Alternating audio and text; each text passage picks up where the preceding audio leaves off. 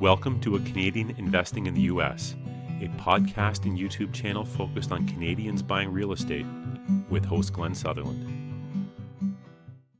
Welcome to another episode of A Canadian Investing in the U.S. This week, my guest is Gary Hibbert. Gary, tell us a little bit about yourself. Oh, wow. That's a deep question. A little bit about myself. Man, I used to, so I'll do the quick version. I used to work in the corporate world, worked at TD Bank for a number of years, got to the point where I just didn't really like my job anymore. More importantly, I knew that it wasn't going to get me to where I wanted to be.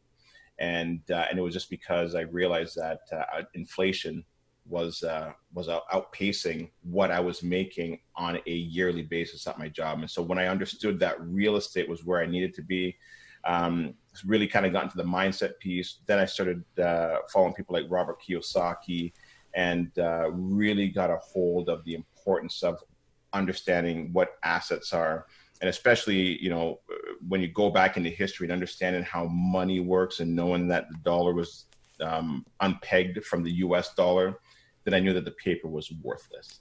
And so since then, I got into real estate investing. I've helped hundreds of other investors. I got a club out here in the Durham region where we help other investors to understand, open up their eyes to real estate investing and owning assets. And that's what I do now. I left my job about maybe 6 years ago and haven't looked back. And now we are into some crazy stuff, right? And so now I got to help navigate my clients, not even my clients, myself through this, right? And so we're really just trying to get ahead of it and get a good handle of it. I still think that this is the best place to be in real estate, but you know, there's definitely going to be some murky waters ahead. Definitely. And I'll go back and touch briefly on your meetup too, because that's actually how we met. He does, if you probably should find him online to see who is the speakers and even just become a member if you're local.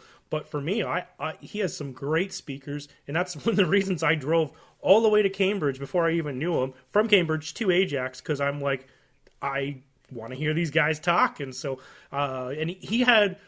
The night I went there was like the ultimate night of speakers. I don't know if I'm going to name drop, but he had a really good guest.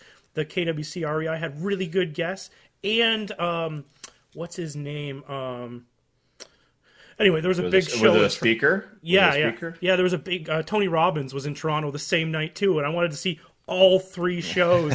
And I was like, nope, you know what? I'm going out to Ajax. Let's go check this out. And then I'm glad I did. I feel honored that you came to see me over Tony Robbins. Wow. Wow. But also, you're a little bit more affordable than Tony Robbins, to be completely honest. Fair enough. Yeah. Okay. So, yeah, like you mentioned, we're going through some intense stuff right now. And actually, we were talking before we actually started this show. And I guess we'll go right into that off the start. What I've spent my whole day doing was being proactive. And I think what's one of the main things to do is, you know, I was talking to lenders mostly today, and I was, as I do a lot of vendor takebacks, and it was talking to them, you know, telling them, just being completely upfront that I have cash reserves, but if this was to draw out for a long period of time, that we should come up with a plan, right? There should be... It's to open the dialogue, it's to see what's going on. And I think it's a lot easier for them to swallow if you've been talking about it beforehand than just showing up one day and saying, I don't have any money. Yeah. I think what you're doing is you're talking about the tenants, obviously. Well, I was talking about lenders, but you were talking about tenants when we were chatting. Yes. Right. And yeah, so lenders or the tenants, I think it's definitely important to reach out to them, right? This is the time where you have to be proactive.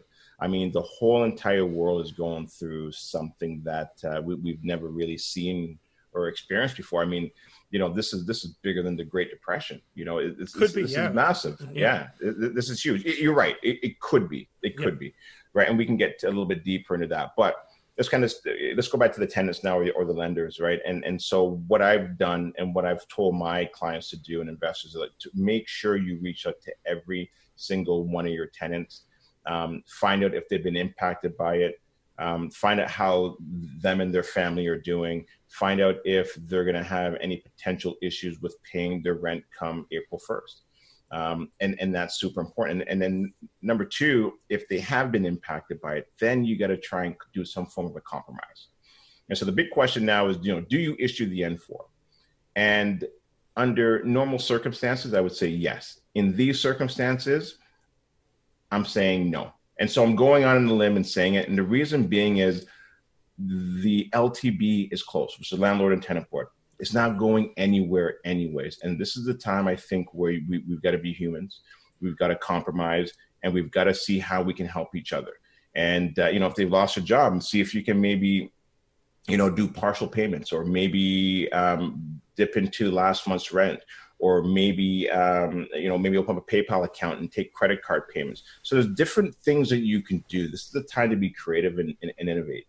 And that's the message that I'm trying to get out there in regards to issuing N4s and making a bad situation worse. This is not the time to do that, right?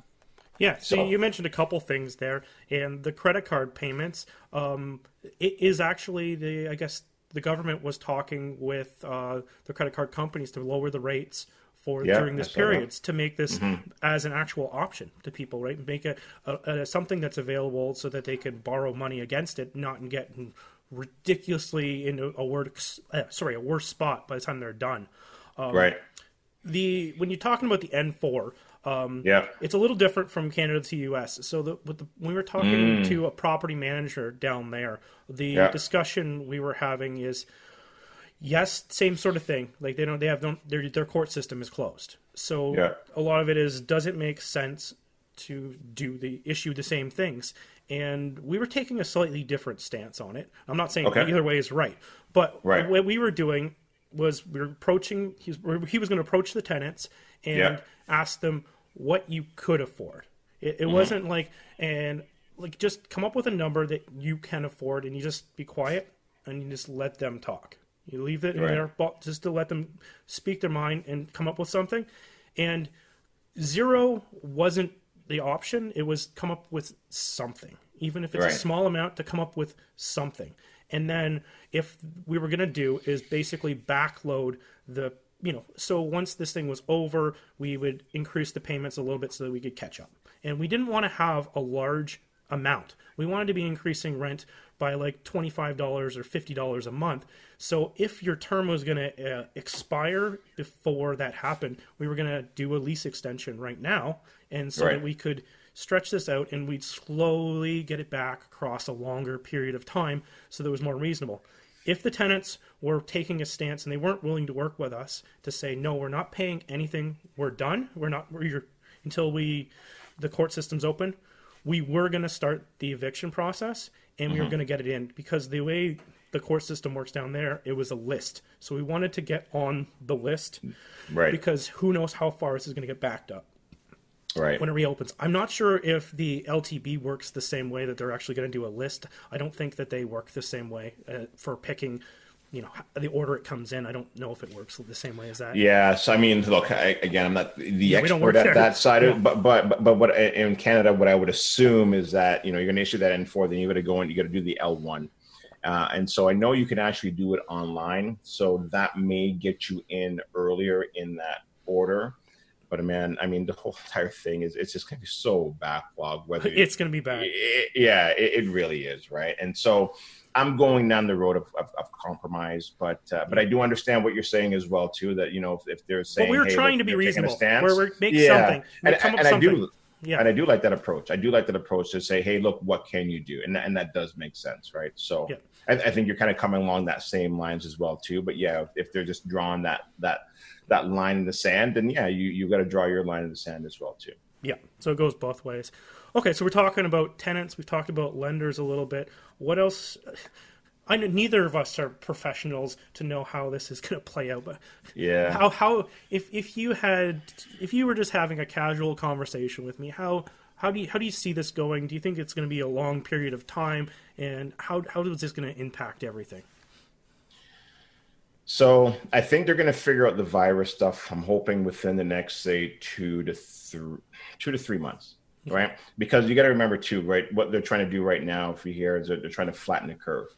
And so again, I'm not an expert, but to me, flatten the curve means you have to now elongate it. It means it's going to take a longer period of time, but I get why they're doing that, because they don't want to overwhelm the hospitals. And so for the government coming out and saying, hey, look, you know what, we're shutting down for 2 weeks, it's digestible. Then they may come back out again and say, okay, look, guys, just one more week, you can digest that. You can't come out and say, this is going to be 2 months. That's hard to digest. And so that's where I think it's going. I'm starting to see the slowdown now in the real estate out here, where our investors don't want to make that move, and I get it. However, we still see activity out in the market, and I think a lot of that activity, though, is obviously people that need to move, maybe have sold their homes, or there's some are investors where they want to jump into the market. I think that's a smaller segment. Yeah. I think other investors are now kind of looking to the sideline and say, hey, let's kind of just wait to kind of see where everything kind of falls. But I think we are 100%. I think we're going into a recession. Are we going into depression? I don't know. But I think that there is definitely going to be repercussions a year, 2 years, possibly 3 years out. I don't know how bad that is, but I still think there's going to be some form of repercussion that far out, right? Because, I mean, you look at the small businesses. Some of these small businesses, it's going to be tough for them to kind of get back into it. Some of them may not be able to get back into it, right? I look at my business. We've almost grinded right to a halt. I've got employees that I've got to pay, and I got to take a look at that. We're looking at numbers already. Where can we cut stuff? Cutting out on some social media spending. It's everybody is impacted by this. It's tough times. However, I always like to still look at silver linings, and I think there's going to be some silver linings in this, right? I think, again, there's no growth without pain, and so we're going to have to go through some serious pain here. However, I think there's going to be some great innovations through this. In regards to now, you're seeing companies where, everybody can now almost kind of work from home. But they had to innovate where they didn't have all the VPN connections available for all these people to. Now they can. And now maybe they say, hey, look, why do we need all these buildings down there?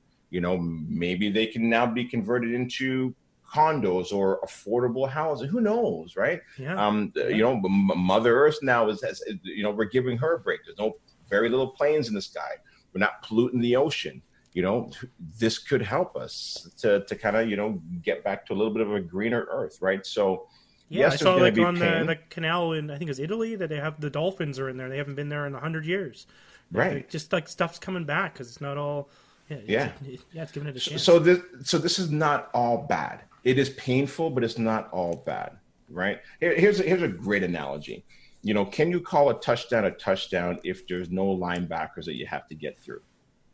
Right. You gotta go through some pain for that growth, right? And it sucks, and I get it, and it's tough, and that's why I'm telling people now more than ever, the most important thing that you, if you haven't done the mindset stuff, or if you've done the mindset stuff, now more than ever is a time to really dig into that. If you haven't, then you better get into it, because there's gonna be some pain here, right? Yep. Gonna be some pain, but there's always a light at the end of the tunnel, and that's a good thing. Yep. And they always say, even if you look at the past recessions, depressions, everything else, it's a cycle. It will come back. But if we're in this spot right now, what do we do? What's the best step to be doing? Should we be stockpiling cash? What should we be doing? Should we be preparing for cheaper prices? Should we be selling? Should we be buying? What do you think? Yeah, so I think at this point in time, the best thing to do is obviously you want to be liquid as much as possible, and if you're not, then you got to figure out some ways to be liquid or to cut down on some expenses. In regards to mortgage deferral, I think that's a big one that a lot of people are talking about. My stance on that, and it's changed from the beginning of the week and to where I am now. And again, right, when you get out and you're talking first. You're going to make those mistakes, and I'm fine with that. I have no problem with that, because I want to be able to give people guidance when things are murky. And so my stance right now on the mortgage deferral is to take it if you need it. So most investors, or at least the way that I explain to them, is make sure you have a buffer and have at least 3 months. So then now is the time to potentially start to use some of that if your tenants aren't paying. Okay. If you get to the point now where you need to do the deferral, then do the deferral, right? Because I don't know, I mean, they're saying that it's not going to impact your credit, but I don't know for sure, because again, don't forget the banks and Equifax or TransUnion, they're separate. And so with all this chaos and everybody calling, things may slip. So just be careful, that's all, right? So if you don't have to use it, don't use it. If you need it, use it. You're also giving the banks, by using it, you're giving the banks the opportunity to charge you interest on interest. Right. Yeah. Because what they're doing is taking your interest payments, throwing it into your mortgage, and then charging you interest on it going forward until you finally pay that off. Right. And again, and it's a good point. And again, though minimal, if you're at a point where you could potentially lose your home.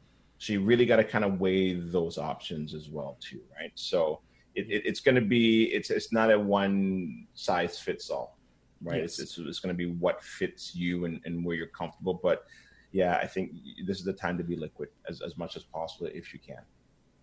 And waiting to do this might be a lot easier as well, because I was in the bank, and if you want to actually try to find out if you're even eligible for this program, it was like a 4-hour wait. Minimum. on the phone, so you're just like, you pick up the phone, you call them, and they're like, it'll be a 4-hour wait. And I'm like, forget it. I'm like, we'll worry about that in a couple months whenever, you know, if it gets closer to, you know, trouble times when I'm starting to get lower on cash, I'm like, then maybe we'll look at that. But like if I was more looking to see, I wanted to call and figure out what the requirements were. Like if like, you know, because I like to be proactive. So I wanted to be like, if I need this, is it going to be like, what are they basing this on? I'm like, I'm sure like everything that a bank does has a criteria. So I was like, what is this something that I can even plan as a backup in the future? That's why I wanted to get on the phone with them. Right. And look, and I think now more than ever, I think a lot of investors will realize the importance of not speculating, right? Oh, yeah. This has always been about cash flow, you know, and so I don't know what's going to happen with some of these people that we're speculating, right? And, you know, do I think the prices of these homes are going to come down? I think so. I don't know for how long, depending on the way that they're able to get us out of this mess. I mean, they're going to be printing now. The printing is quantitative easing to infinity. So the only way to get out of this is they got to print. And even the banks know they got to be liquid. You know, they're buying back bonds. They're buying back mortgages. They're doing everything they can to stay as liquid as possible. And I think that's what investors need to do as well, too. You got to be liquid. Mm-hmm. Right. I had Joe Fairless on my podcast, I don't know, probably a year and a half ago, and he went through the recession, and he's also interviewed, I think it was like 3,000 people or something on his show, and the common thing he found that the people who lost their houses, they're people who weren't having a CapEx fund. So what happened was, this might be a little bit different, but I know that banks are already starting to change their lending requirements, but... Yeah. If the banks start making it very difficult for you to lend and your roof goes and you don't have any money to fix it, those are the people that are going to lose their houses. The people who aren't cash flowing, well, they're just going to lose their houses because that doesn't make any sense, right, for the rental properties. Right. And the people who don't have long-term financing, if the banks decided to close, which I don't, this is a totally different thing than what happened in 2009 where they were having bank problems is the reason for the recession. But in that case, the people who had short-term loans or loans that came due during that period were the ones that had trouble because there's nothing else to go into. Right. So that's a little bit different, but it is like you were saying, the things that really we know for sure, CapEx, which is have some cash really for things that could go wrong, mortgage payments that you might need to make, everything, cash is king. And be cash flowing. I know it might be difficult if the renters aren't paying the rent, but you can only do so much. Yeah. You're right. Look, I mean, there's definitely going to be some interesting times coming up. This is these things can happen. Yep. You know, I don't think anybody saw. Listen, I knew, let me choose my words carefully. I didn't know when a recession was going to come. And I mean, look, I think the way that Trump was running the U.S., it looked like it was going to go forever. But I think, you know, if you study history, which is what I'm really big on, that, you know, there's always expansion and there's always recession. But I heard a few people say that it was going to happen in 2020, but I don't think anybody knew it was going to be a virus. No, you know? No, I didn't see this coming at this particular time. No. You know, it's, and so, but you know, we got to deal with this now. But again, like I'm an optimist, but I'm also a realist. And I think we were talking about this earlier, where I want to know every single angle. I take a look at, and I've done this for many years, I'll even take a look at conspiracy theories. I don't believe in all of it, but I want to know every angle and every side of it, because if it happens, I don't want to be like, oh, I didn't see that one coming. I want to at least say, hey, okay, cool. I can see where they're going or where they're potentially taking us, right? Mm-hmm. So I look at everything. Because, I mean, I can tell you right now, nobody in their wildest dreams would ever think that we'd be locked down the way that we're locked down. Nobody in their wildest dreams would think that the Americans would have armies now at our borders. Like this is stuff that's every day is something crazy happening. So then now you need to really open your eyes and take a look at everything. History, study history, just study history. That's, I think, the most important thing, I'd say, because that is the best crystal ball. You want to know what's going to happen in the future? Just take a look at history. You know, you take a look at, I don't want to go too deep here, but, you know, there's three things that always happen. Number one, there's always trade wars. That always happens. Yeah. Okay? And so what has Trump been doing for so many months and years now? Then after trade wars is what? Then you have currency wars. And so what do you think is going to happen now with all the printing and everything that's going to happen? And, you know, do other countries lose faith in the American dollar? You know, does it go back to some type of a currency where it's backed by gold? I don't know. I have no clue. But I mean, at one point in history, it was. And then number three is World War. Now, I'm hoping we don't go down that road. I don't think that it's going to be fought with bullets and guns and, you know, that. I think, but it could potentially be cyber wars. I don't know. But I just want to be prepared. I want to be prepared so that if anything happens, I know what to do and how to position myself. Right. So, yeah. But look, I still think that, again, I'm optimistic. I think that eventually we'll get out of this. But I don't think the world will ever be the same. You know, I hope we can go back to shaking hands and hugging. I think that's important. Oh yeah, I totally agree. I like to travel. Yeah, so do I. Yeah, so do I. You know. Okay, before we wrap this up, let's do like 2 minutes of conspiracy. Yes. I don't want to spend a lot of time on it, but what was some of the most interesting ones? If you're looking into this, I'm always curious. We won't go way into like we'll spend like 2 minutes on it. Yeah. Okay. So I've heard conspiracy theories of them saying that this is a bioweapon. Yeah. I don't believe so. I really don't. I think this is Mother Nature. I don't think that Mother Nature needs our help to do this. She can figure this out on her own. That's number one. Yeah. In regards to, I don't know if you've heard about the 5G stuff. I've heard a little bit about that. To me, that was a huge conspiracy, but I'm like, it does kind of make sense a little bit. So 5G essentially, and again, I haven't done it. Anybody that's listening, please do your own fact check because I'm not an expert at this stuff. Yeah, okay? Yeah. And so I think with 3G and 4G, you know, you've got your phone and the apps are on it and you can turn location services on and off. My understanding now with the 5G is that it's not the case. It's stored somewhere else. So then now they know exactly where you are at all times. And I think they have this over in New Hampshire. And so now, imagine if we are now, well, we're fighting an invisible enemy. And wouldn't it be nice if they said, hey, Glenn, we know where you are, and we know that you visited Michelle over here, and you went and talked to Tom over here. Wouldn't it be nice that we knew exactly where you were so that now we can contain everybody? And so now in this world of fear that we're in, would you then not say yes? For sure. You know, you're fearful right now. You want to go out, but you can't because you can't see this enemy. But if they can contain it because they know exactly where you've been, it's just another way of losing some freedom. I mean, look at 9/11, right? Those freedoms haven't been backed out, right? Yeah. Look at the way security is at the airports. And yeah, you lost some freedom, but you in a weird way, you like it, because at least now you don't have to worry about terrorism, right? Yeah. So it's just less freedom. So I think out of the conspiracy theories that I've seen and heard, I think I believe probably maybe that the most, where I could potentially see it going down that road. But you know, who knows when that's coming? But it makes sense. Yeah, it's if they have the ability, then it just comes down to making a decision if you're going to use it or not. Exactly. Like, for instance, I fixed bank machines, and our bank machines have the ability to keep track of all the serial numbers and know where the money goes. And they use it in Europe, but in North America, they don't use it because they've just decided not to. But they have the ability, so if someone robbed the bank, to follow the money.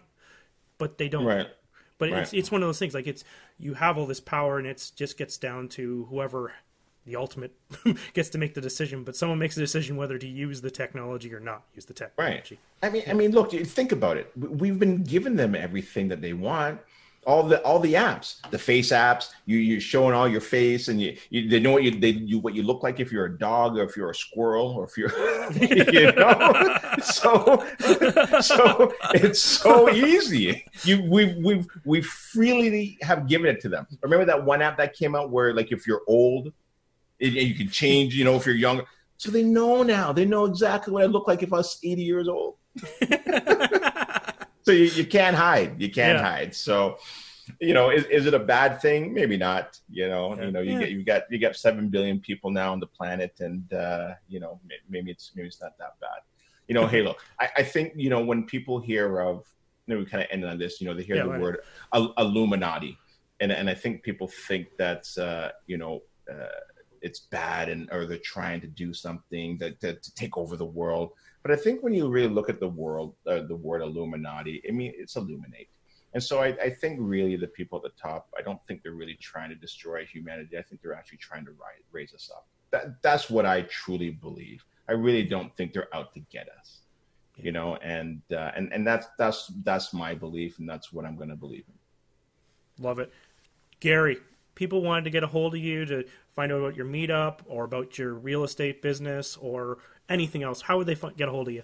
Yeah, so the best way to get a hold of me, you can check out my website, which is at smarthomechoice.ca. If they want, they can send me a personal email, Gary, Gary, at smarthomechoice.ca. And I always try to do my best to get back to anybody that emails me. Man, we went kind of deep there, right? No, but I do like real estate investing. I'm a heavy real estate investor, but I do enjoy the conspiracy stuff. I find it interesting. I just don't let it keep me up at night. That's all right. So. Awesome. Thanks for coming on the show so much. I really appreciate it. Yeah, no problem, man. I enjoyed it. Thanks a lot, Glenn. Here's some highlights from our after chat. So I think they just did that $2 trillion. Is that going through? And they're supposed to give them, what is it, $1,000 a month or $2,000 a month? I'm not sure exactly, but that was one of the things, that part of the interview with the tenants was to be like, hey, if you don't have the money, like, are you working? What can you afford? Are you working? And they go, oh, I'm not working. Okay, have you applied for the program? And they'd be like, what program? What's your email? We're going to help you. Here's where you go. This is what you sign up for. You like, just make it easy for them. Walk them through it. Because if you help them, they'll help you. It all works because we're all connected. I need the rent from them to pay the lender. It's all a big chain. And if anything breaks along the line, it doesn't work so well. Yeah. No, you know what? That's actually really good advice. I'm jotting that down right now, right? Help the tenants and walk them through it. Yep. Send them an email with whatever programs are. If there's a, you know, hey, if you don't have the money, you or like you just got laid off, have you applied for EI? Because the EI wait right now it's not like the regular wait. They're going way faster than before, and there's not the hold times. Let's get started. Let's make your life easier, which makes my life easier. Well, they're so captivated and frozen by the news and the numbers and the deaths that are happening on television that they're like, okay, I guess they're giving me money, and they're just waiting. It's like, well, hold on a second. You got to take action. Yeah. You gotta go out there. You gotta go do something. Okay, so what do I do?